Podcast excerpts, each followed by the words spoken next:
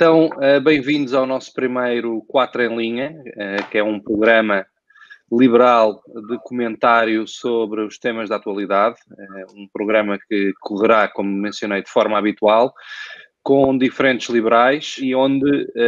gostaria de, começar por apresentar os participantes deste primeiro programa inaugural, que são, por ordem alfabética, além de mim mesmo, Bruno Pinho, serão o Bruno Mourão Martins, a Carla Castro e o Miguel Barros, uh, todos, todos conhecidos liberais, ou desconhecidos liberais, como preferirem, mas todos liberais. Uh, e a ideia do, deste programa, uh, deste programa original, vamos comentar alguns temas, começando pelo grande tema desta semana, que foi, um, que foi a saída do, do, do Ministro das Finanças, Mário Centeno, do seu cargo, uh, juntamente também com a, com a entrega, porque isto aconteceu simultaneamente no mesmo dia, com a entrega do orçamento suplementar uh, na Assembleia da República. E com esta introdução feita, eu passaria uh, para um dos meus colegas panelistas liberais, talvez o Miguel Barros, para nos dar a sua visão sobre, sobre este tema, sobre este acontecimento da semana. Olha, nós temos um, ou tivemos um ministro, ou ainda temos um ministro das, das, das Finanças que esteve, que esteve no cargo hum, quando os tempos eram bons, que fez um suposto brilharete, mas essencialmente à conta ou à custa de um aumento muito significativo da, da carga fiscal eh, e claramente não deixou uh, o país uh, minimamente preparado para uma eventualidade como aquela que estamos agora um, a sofrer. E, portanto, e, na altura em que estaríamos deste suposto ministro tão capaz, eh, ele decide sair, eh, já chega, agora que vem os momentos mais, mais difíceis, outro que tenha, tenha, tenha esse cargo, eh, e parece agora estar a, a preparar-se para tomar o lugar de governador do Banco de Portugal, que é mais um, uma, um evento, na minha opinião, muito pouco encorajador numa, numa, numa democracia. Eh, é encorajador eh, porque assistimos um pouco a uma economia circular socialista em termos de cargos, ou seja, eh, vem-se do Banco de Portugal para o governo, o governo para o Banco de Portugal, e neste processo todo, aquilo que me faz mais impressão e que me custa mais a ver é que não parece existir nenhum plano, nenhum objetivo, ou seja, as pessoas trocam de cargos porque têm que estar em algum cargo e não necessariamente porque têm que, ou têm determinadas características ou um determinado plano para o, o, a posição que vão, vão ocupar. E, e com isto perdemos um, uma série de oportunidades. O Banco de Portugal precisaria de alguém que preparasse o sistema bancário e o sistema financeiro para o século XXI, com o advento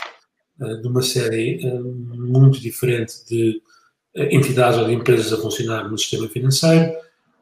precisaria ainda de reforçar uh, toda a parte do setor bancário que ainda está um pouco fragilizada, para não voltarmos a, a ter aquilo que aconteceu uh, durante a última crise económica, mas parece que as pessoas que vão, que vão, que vão para lá são porque já tiveram um cargo uh, político e, portanto, estas posições vão, vão, vão rodando. Em relação ao orçamento suplementar, parece-me inevitável, a crise é, é brutal, eh, e, portanto, não, não, há, não há volta a dar. O que é necessário agora é pensar como é que saímos disto o mais depressa possível. Há, há uma tendência, ou há uma preferência, digamos assim, eh, de, principalmente de, de, de todo o campo socialista, que os problemas se resolvem ou por termos mais instituições, ou por termos mais legislação, ou por mudarmos alguma coisa nos números. E, e o que falta, muitas vezes, é um plano, e um plano uh, execuível e que seja, de facto, executado. Eh, nós assistimos, é a agência para isto, é a comissão para, para aquilo, mas depois os resultados práticos são, são, são muito poucos. O orçamento suplementar é inevitável, as contas estão verdadeiramente uh, diferentes do que estava planeado no início do ano, uh, não há volta a dar, a dar a isso. Agora é preciso é que isto não seja só um exercício puramente administrativo, seja de facto um exercício uh, que permita pôr em marcha todas as as condições e as ações necessárias para o mais depressa possível sairmos desta crise económica que é, uh, em todos os níveis, brutal. Obrigado, Miguel. Um, talvez agora indo pela ordem alfabética reversa, então passaria para, para a Carla, para que, para que nos desse a sua perspectiva sobre este, sobre este tema da saída do Ministro uh, Centeno. Muito bem, obrigada e aproveito para, para cumprimentar todos os meus colegas. Uh, eu gostava de aproveitar este tema, realmente um, do Centeno e do tema um, da possível nomeação para governador do Banco de Portugal para abordar o processo legislativo em Portugal um, e como este segue a espuma dos dias e se perdeu realmente o intuito reformista. Os modelos de supervisão e de regulação, nomeadamente o Banco de Portugal, têm sido frequentemente alvo de críticas, por exemplo, pela independência ou pela falta dela, pela proximidade do, do poder político, a proximidade entre as entidades supervisionadas, uh, o conhecido termo das portas giratórias, uh, no fundo, a proximidade do poder político como forma de nomeação, que tem sido um tema por demais comentado. Só que a questão é mesmo essa, que é comentado. E o que é que se faz? Então, no Parlamento, mas a 9 de junho, foi votada uma proposta de, um, colocada pela Iniciativa Liberal, em que apresentou uma proposta de alteração do modelo de governo do, um, para o Banco de Portugal, que eu acho que merecia claramente ser aprovada e levada à especialidade. Ela não falava apenas sobre o tema do, do Mário Centeno, ela falava sim sobre uma efetiva reformulação, uh, o, o aumento da fiscalização interna do Banco de Portugal, o estabelecimento de um Conselho de Ética, mecanismos para um efetivo escrutínio público quanto à designação dos membros do governador, mas mais amplo do que do governador, dos órgãos de administração. Isso implicava o quê? Por exemplo, o estabelecimento de concursos de âmbito internacional, o que é que isso significa? Que uh, por exemplo, nomeadamente portuguesa, a residir no estrangeiro, da possibilidade de profissionais acreditados no setor financeiro, a nível internacional, que pudessem concorrer, ou seja, profissionais reconhecidos tecnicamente, e não apenas pela possibilidade, e este apenas é um, é um apenas entre aspas, pela proximidade ou por acordos políticos também advogava, por exemplo, esta proposta, um mandato único e mais prolongado, no caso de sete anos. Porquê? porque além de seguir boas práticas, boas recomendações de, mais uma vez, de, de modelos de, de, governance, faz com que os mandatos não sejam levados por preocupações de renovação do mandato, mas mais centrados em relação ao mandato, ao mandato em curso. E isto é um exemplo das reformas e melhorias que ficaríamos todos a ganhar. Só que, mais uma vez, não foi feito. E não foi feito porquê? Não é por falta de oportunidade, porque isto foi colocado na Assembleia da República. Quisessem a maioria dos partidos aprovar e transformar estes temas em lei e em, e em prática em relação ao suplemento, ao orçamento suplementar. Eu acho que nós vai ser um tema que nos vai ocupar também aqui um bocadinho nas próximas semanas. Eu gostava só de dar uma primeira apreciação um, rápida, que é, é, mais uma vez um bocadinho um pouco sim, uh, claramente é um, é, um, é, um, é um caminho que não, que, não, que, não, que não se advoga, é uma manta de retalhos, não, não, há uma, não há uma visão, não há um plano, uma manta de retalhos muitas vezes que está mal conseguida, que está mal, que está mal, está mal, está mal elaborada, e portanto é é mais, uma, mais oportunidades perdidas e mais a falta de, de visão e de ambição que nós neste momento vivemos neste país. Obrigado, Carla. Bruno, queres-nos dar a tua perspectiva? Quero. O, já bom, bom dia a todos. É um prazer estar aqui hoje outra vez convosco. Um, eu queria falar um bocadinho, vou pegar aqui num, num tema que acho que não, não, foi abordado, tem a ver um bocadinho com a impunidade que os nossos dirigentes uh, apresentam, no, neste caso, no caso das finanças, tem um custo maior para o país e, e que é um tema que acaba por não ser muito falado uh, e que é necessário abordar. Tem a ver muito com as contas públicas e com a transparência das contas públicas. É certo que o Mário Centeno, ao longo do seu processo, uh, teve um conjunto de fatores de sorte, não, não está em causa. Um, começou com déficit, não tinha comparação com o déficit anterior legislativa, um, as contas, os, os, juros que tinha, muito das políticas do BCE, não na sua gestão, muito fruto das políticas do BCE, do BCE ajudaram a que esse, o, a, a, melhorar o déficit do país, não está em causa, calhou na, na, na, na dele e isso faz parte do, do, processo, portanto, não é um ponto que, seja, que eu acho que seja questionável. O que eu acho que é questionável é efetivamente a mentira que é apresentada e as narrativas que se contam à volta da, da, das contas certas e que não corresponde à, à realidade da, do, dos orçamentos que são apresentados e um, com um custo brutal para, para, o país. E basicamente o que era apresentado continuamente ao longo destes, destes cinco anos, o Mário Centeno teve, no, teve à frente das, das contas, era um orçamento que previa um conjunto de investimentos uh, para calar muito a, a, os parceiros da Geringonça, o Bloco de Esquerda e o PCP, em que se apresentavam um, um conjunto de medidas que depois, ao longo do ano, eram cativadas e não eram executadas, e ao final do ano chegava-se com um orçamento, uh, com umas contas brutais, super bem feitas e com um, um, um enaltecer do, do, trabalho do Mário Centeno que, na verdade, não corresponde à, à realidade. E é quase como se nós apresentássemos em casa um, um orçamento familiar em que tínhamos mil para gastar, dizíamos que nesse ano íamos gastar dois mil, porque íamos investir em seguros de saúde, em computadores para a escola, em internet, etc. E depois, ao longo do ano, isso não ia acontecendo, chegava-se ao final do ano, gastava-se uh, 500 euros dos mil que se tinha pensado em orçamento, e em vez de se olhar para aquilo que tinha sido perdido e para aquilo que tinha sido cativado e para o investimento para o futuro que tinha sido perdido, falava só nas contas certas e não se considerava o, o, o investimento na saúde, no, na educação e no bem-estar que era necessário para, para o desenvolvimento no futuro. E essa forma de estar na política, essa forma de passar essas mentiras para as pessoas, essa forma que muitas vezes também a comunicação social também aproveita, de não focar aquilo que é a realidade do, do país, não focar aquilo que é as necessidades para o futuro e condicionar o nosso futuro, e nós agora temos uma pandemia mundial, temos um orçamento retificativo e não estamos minimamente preparados para, para, fazer face a isso, porque houve um desinvestimento brutal ao longo dos últimos anos nesse sentido. O investimento público em, em 2016 foi o mais baixo sempre e 2019 ainda era mais baixo. Portanto, uh, todo o país foi condicionado, baseado num conjunto de orçamentos de mentira que foram sempre aprovados, que eram embustes passados para, para as pessoas, e que na prática uh, só se fala do Mário Centeno e do, do, das contas certas e daquilo que foi feito, e não fazemos uma, um, uma audição, uma avaliação daquilo que é apresentado pelos nossos dirigentes. Eu acho que isso é um ponto que tem que ser abordado e deve ser feito não só ao nível do Mário Centeno e das finanças, mas ao nível de todo o governo e de todos os nossos dirigentes, seja a nível local, seja a nível central, seja, seja a que nível for. E esse nível de impunidade nós não podemos permitir que continue a existir e não podemos deixar de falar sobre o tema sob o risco de, de, de essa mensagem se perder uh, e é um ponto que condiciona o futuro e condiciona o país e condiciona tudo para o futuro. E nem falo em taxas e taxinhas e tudo mais foram impostas, que isso deixamos para outra conversa. Ok, obrigado Bruno. Um, duas coisas, eu tenho, eu tenho, dois comentários também que gostaria de eh, adicionar ao que já foi dito pelo Miguel, pela Carla e pelo,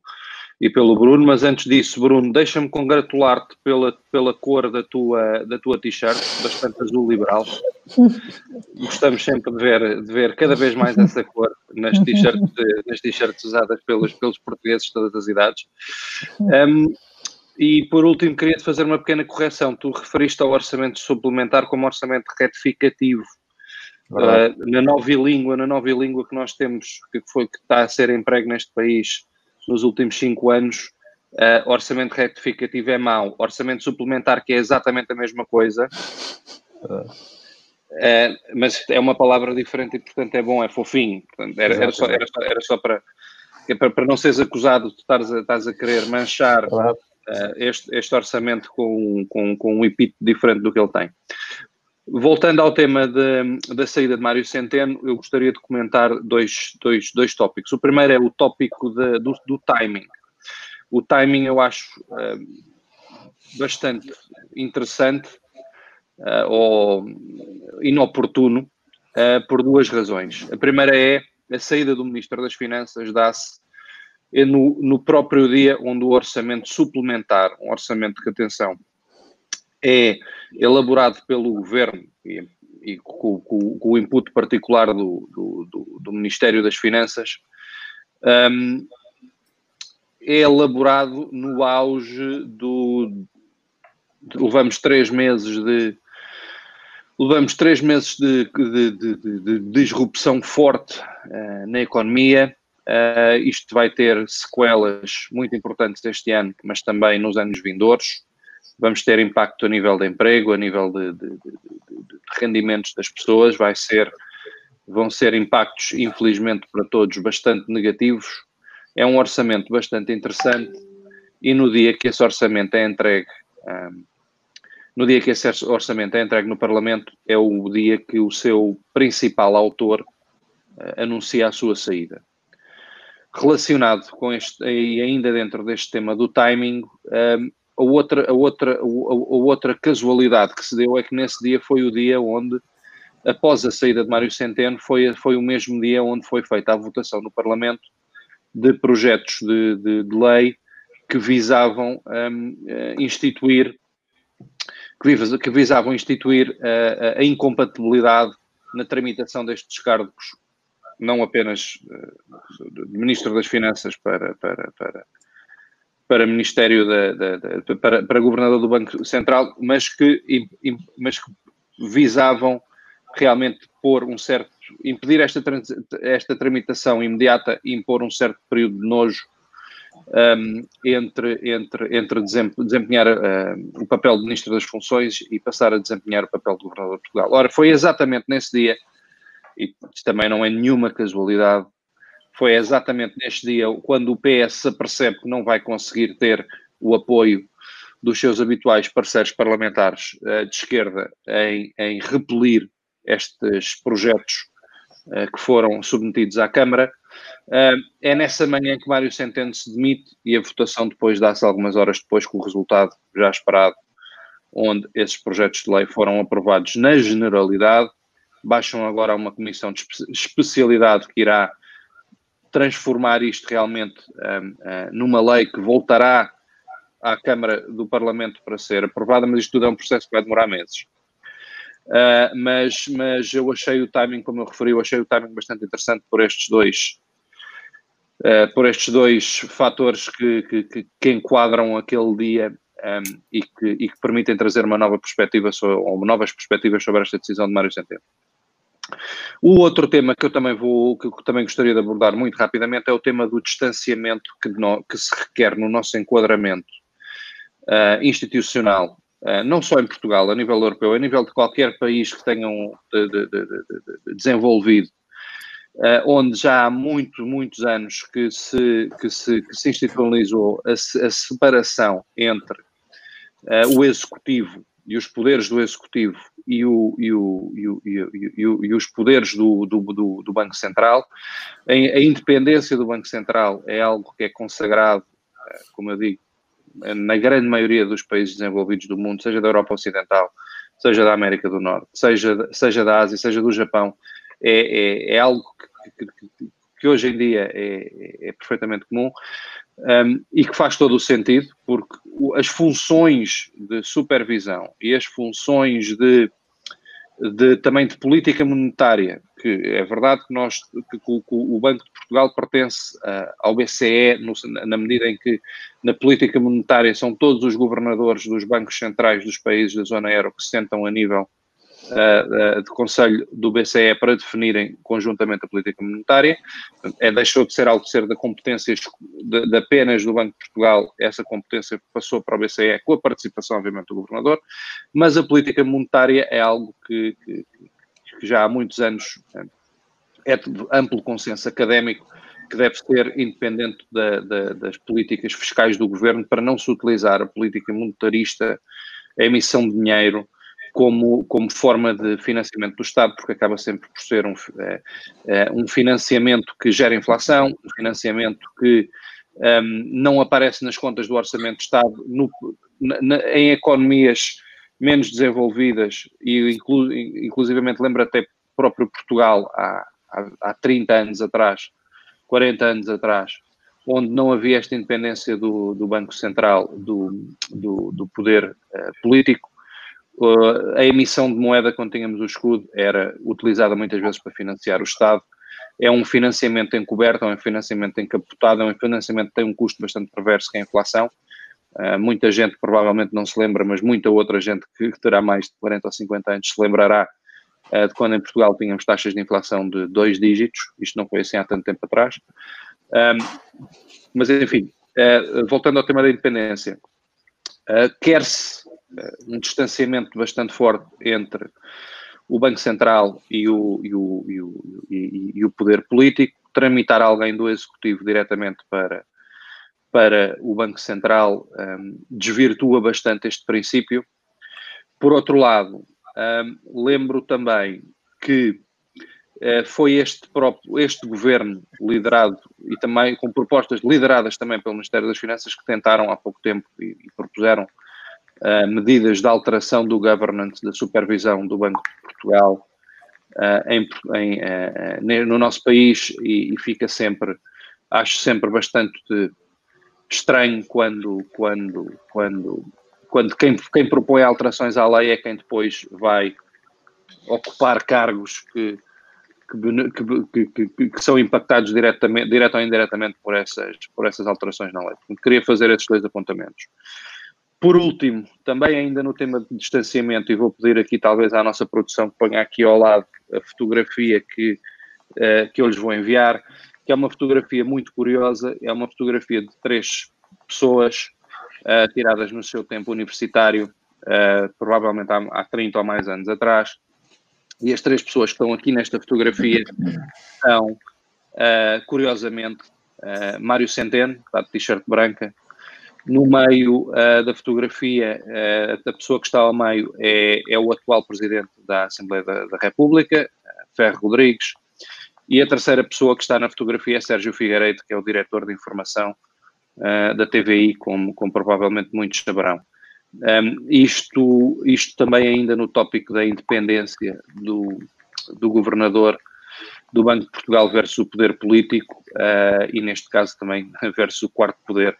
que temos em democracia, que é o jornalismo. E com isto, e com isto uh, estes eram os pontos que eu queria abordar neste tema. Talvez passando agora à próxima rubrica que temos prevista no, no, no, no, no nosso programa de quatro em linha, que é, após o comentário deste tema central, uh, que, mais, que achamos mais relevante para o que se passou esta semana. Obviamente, a atualidade compõe-se de vários temas e queremos então abordar aqui também rapidamente o que nós afetuosamente chamamos as gordas, um, uh, e este título refere-se ao, ao, ao, facto dos títulos dos jornais, como sabem, são vêm sempre naquelas letras garrafais, as gordas,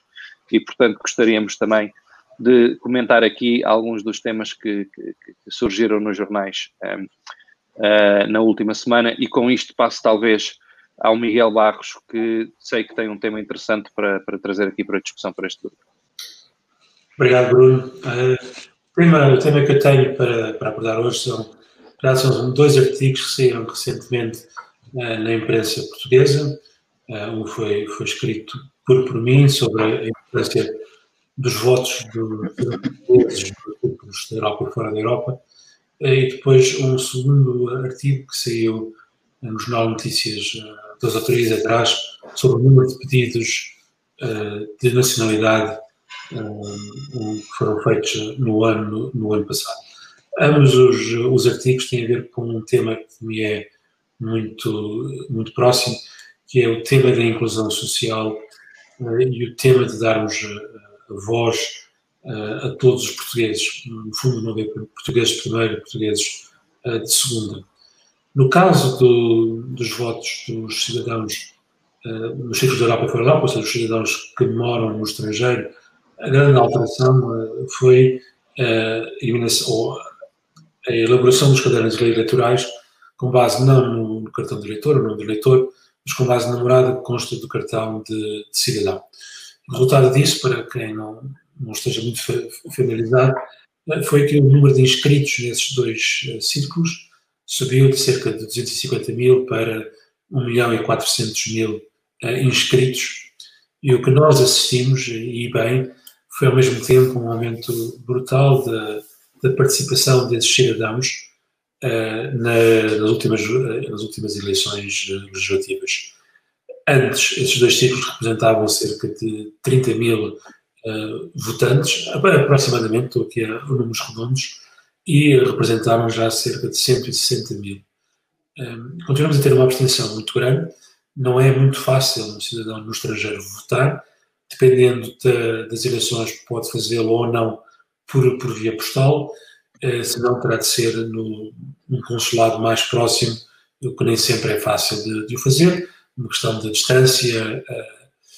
e de acesso. Eh, mas, mas, a verdade é que estamos a, a assistir e devemos ainda, espero eu, assistir ainda mais a uma maior participação uh, dos portugueses que moram fora de Portugal por forma a que sua, as suas frustrações, as suas ambições, as suas aspirações uh, possam cada vez mais ser ouvidas e ter um peso uh, maior uh, junto dos decisores políticos em, em, Portugal.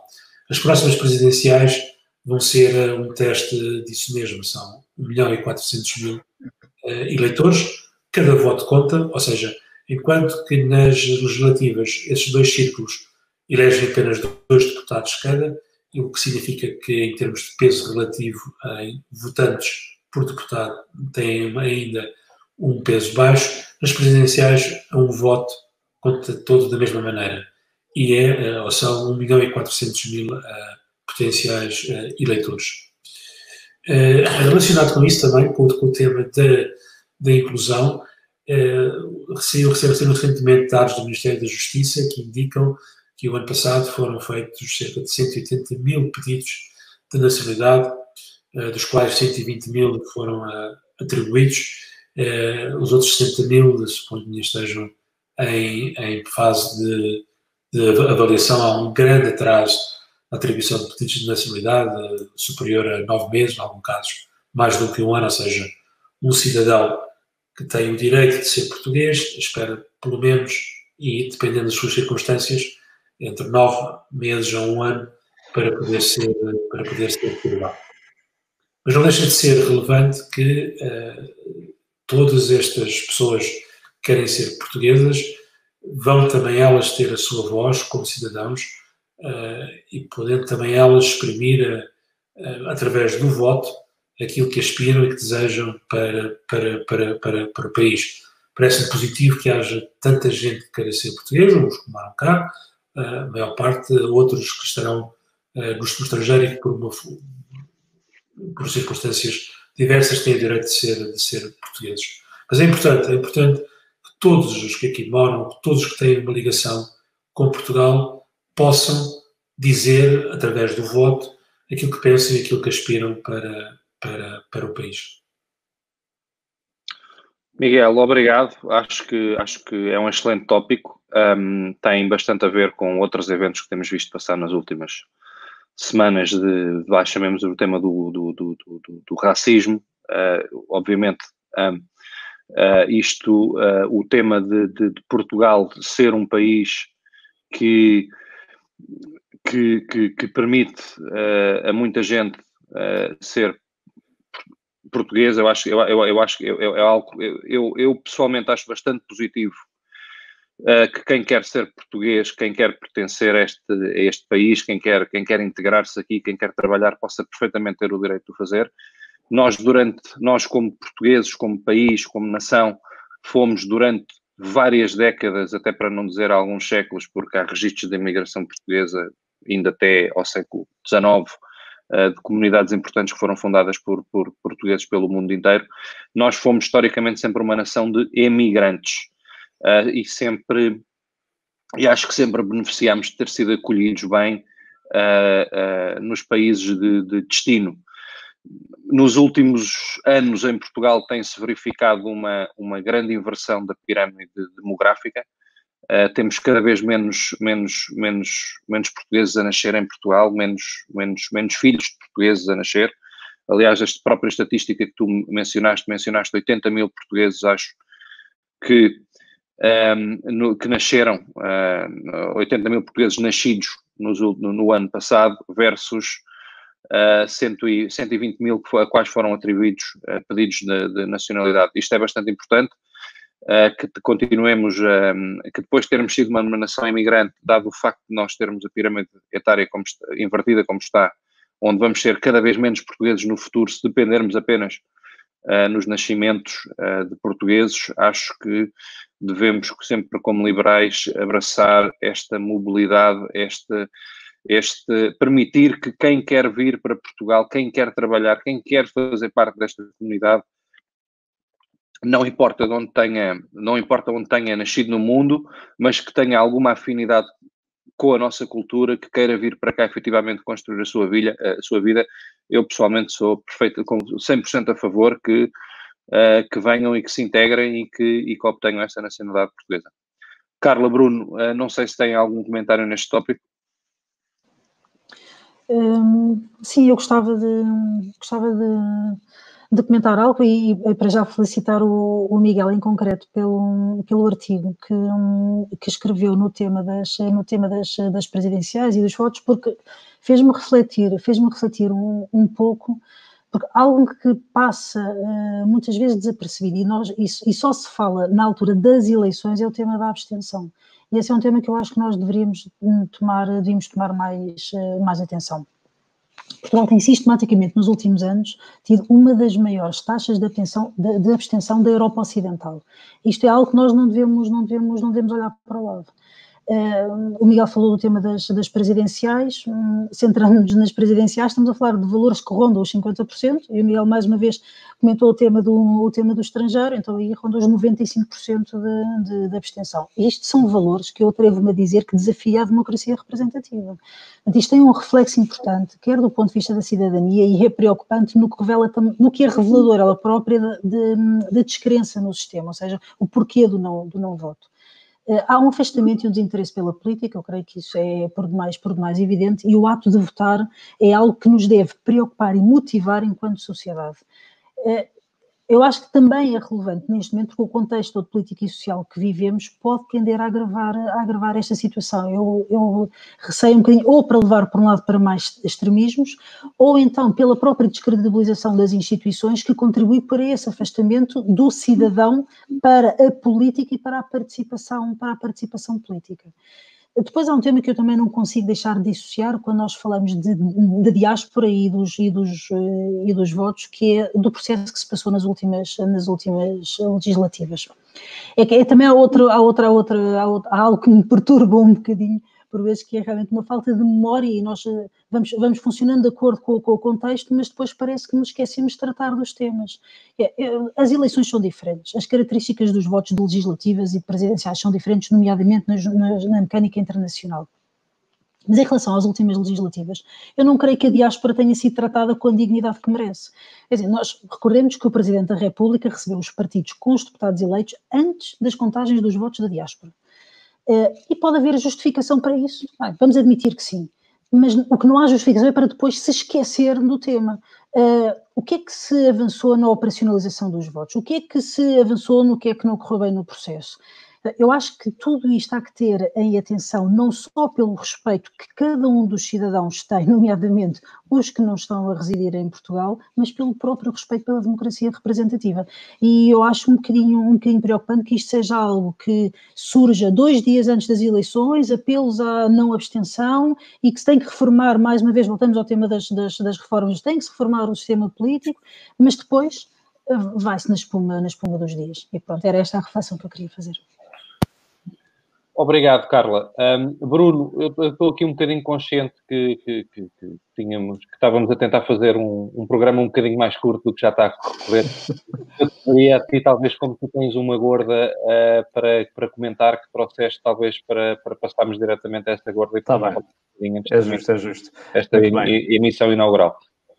Muito bem. Uh, eu ia trazer um conjunto de fininhas, vá, que aconteceu durante a semana sempre sobre o mesmo tema, mas entretanto ontem o Sol presenteou-nos com, com, com a gorda sobre, o, sobre este tema que eu vos queria falar uh, e dar-vos duas notas sobre, o, sobre a notícia que saiu. E basicamente tem a ver com políticas locais, tem a ver com, com, com ideias que acontecem em Oeiras e que o Isaltino Moraes insistem em pôr agora na agenda e basicamente tem a ver com a, a, uma terceira travessia sobre o Tejo, já vamos falar sobre isso, mas há um detalhe, um pormenor na, na, na notícia do Sol que, que, eu, que eu achei delicioso e que hum, remete um bocadinho àquilo que falámos há pouco do Centeno e àquilo que falámos agora também da questão da, da, da que a Carol mencionou agora com, a, as alterações à lei para, para, para, a abstenção e para os votos e tudo mais, que é o nível de impunidade que, hum, que os nossos políticos têm e que é um nível de impunidade que tem décadas, e nós percebemos isso na, na notícia do que sai do Sol, com um detalhe que eu não, que, de uma história que o Isaltino conta uh, há 30 anos atrás, quando o Isaltino começa a política de eliminar as barracas em Oeiras, e é chamado ao, Cavaco, uh, ao gabinete de Cavaco Silva, na altura que era Primeiro-Ministro, e lhe pergunta como é que está a resolvido o problema e surge a base daquilo que foi na altura o plano especial de realojamento, que era um, uma proposta que foi feita em três dias pela Câmara de Oeiras, depois apresentada ao Ministro das Obras Públicas, do, que era o Feira do Amaral, na altura, e apresentada em oito dias. E há um detalhe nessa história que é, que é curioso, que é a, jornalista a perguntar ao Ferreira do Amaral, quando ele apresenta a política de, do plano de, de especial de realojamento, uh, se era uma resposta à política aberta de, de, Mário Soares, e eles respondem, não, não, isto é uma coisa que está a ser pensada há meses e, por acaso, coincidentemente, foi lançada agora este nível, e depois há um conjunto de risos à volta da história, que é antiga e é engraçada e tem 30 anos e já passou. Mas é reflexo de, de tudo o que tem acontecido desde sempre na história da política. É um bocadinho reflexo de, do nível de abstenção que existe pela política. Que é o descrédito completo das pessoas que estão à frente e supostamente são responsáveis e são governantes quando fazem estas coisas e assumem uh, falsidades e, e, mentiras e subterfúgios quando apresentam aquilo que são políticas. E não tinha mal nenhum dizer que foi feito em oito dias, fizemos, respondemos, está aqui, está bem feito, acabou com as, com as barracas, não, não tem questão nenhuma. Tem a ver com a forma como se encara as coisas, com a forma como se é transparente com, com o cidadão, e isso reflete, eu acredito, e é um pessoal, que isso se reflete muito na, na abstenção e na, nos votos que, que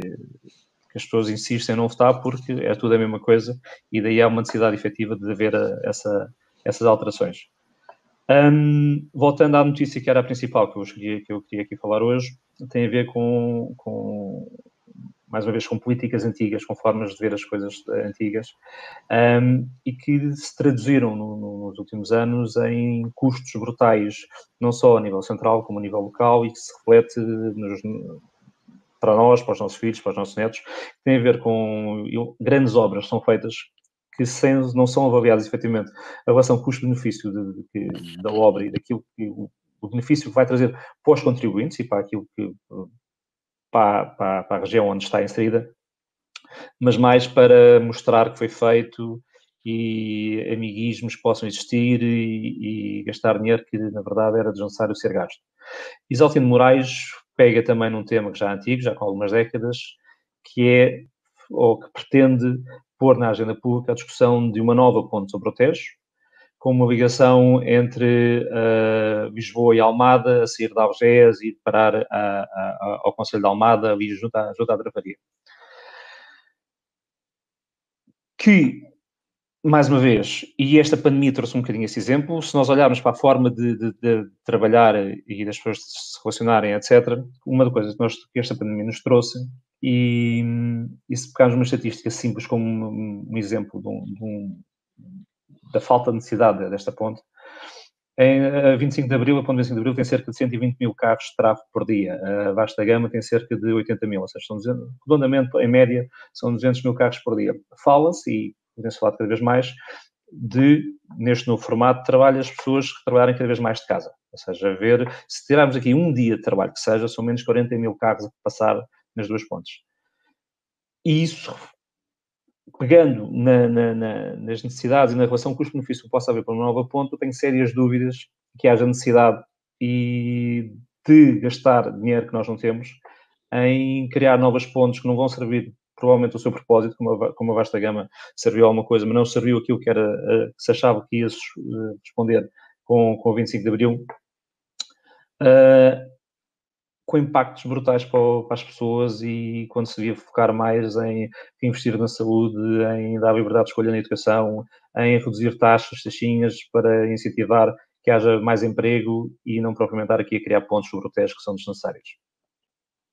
Obrigado, Bruno. Consciente